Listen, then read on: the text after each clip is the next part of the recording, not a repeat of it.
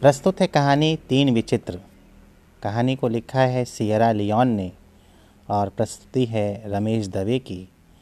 और ये कहानी प्रकाशित हुई है चकमक के दिसंबर नवंबर दो हज़ार ग्यारह तीन सौवें अंक में और आवाज़ दी है जय शेखर ने।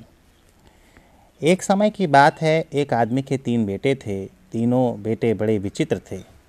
पहले बेटे के कान इतने तेज थे कि वो घास पर रेंगते एक छोटे से किले की सरसराहट की आवाज़ भी दूर से सुन लेता था।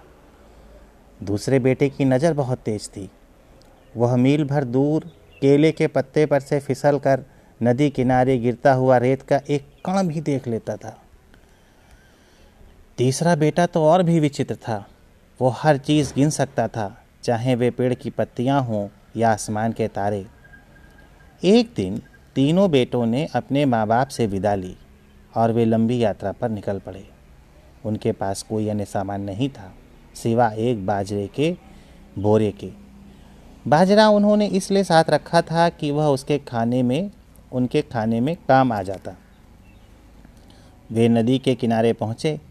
वहाँ नदी पार करने के लिए उन्होंने मल्लाह से एक छोटी सी नाव किराए पर ली। तीनों बेटे नाव में धीरे से चढ़े और सावधानीपूर्वक बाजरे का बोरा भी नाव में रख लिया। मल्लाह ने नाव दूसरे किनारे की तरफ खींचना शुरू किया। इसी बीच एक लड़का चिल्लाया, ठहरो, इस बोरे में से एक दाना फिसल कर नदी में जा गिरा है। मैंने उसके गिरने की आवाज़ सुनी है। इस पर दूसरा लड़का बोला, मैं अभी इस गहरी नदी में डुबकी लगाता हूँ और बाजरे का दाना ढूंढ कर लाता हूँ। यह कहकर उसने नदी में गोता लगा दिया।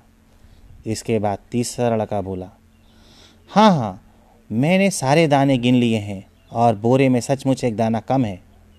कुछ ही क्षण में दूसरा लड़का पानी के तले से बाजरे का वह दाना लेकर ऊपर आ गया और खुशी से बोला, देखो देखो ये रहा बाजरे का दाना। अच्छा हुआ कि भैया ने इसके गिरने की आवाज़ सुन ली और मैं इसे झट से निकाल लाया। यह कहकर वह नाव पर चढ़ाया और दाना बोरे में डाल दिया। शाबाश, तीसरे लड़के ने अपने उस भाई से कहा जो दाना नदी में गिन निकाल कर लाया था। फिर तीनों ने मल्लाह से कहा, चलो उस पार ले चलो, हमारी यात्रा जारी रहेगी। अब बताओ इन तीनों भाइयों में से तुम किसको सबसे बुद्धिमान समझते हो? क्या उसे जिसने बाजरे के दाने के गिरने की आवाज़ सुनी थी, या फिर उसे जिसने नदी के तल से बाजरे का दाना ढूंढा था, या फिर उसे जिसने फौरन बाजरे के बोरे के सारे दाने गिनकर बता दिए थे कि दाना एक दाना कम है?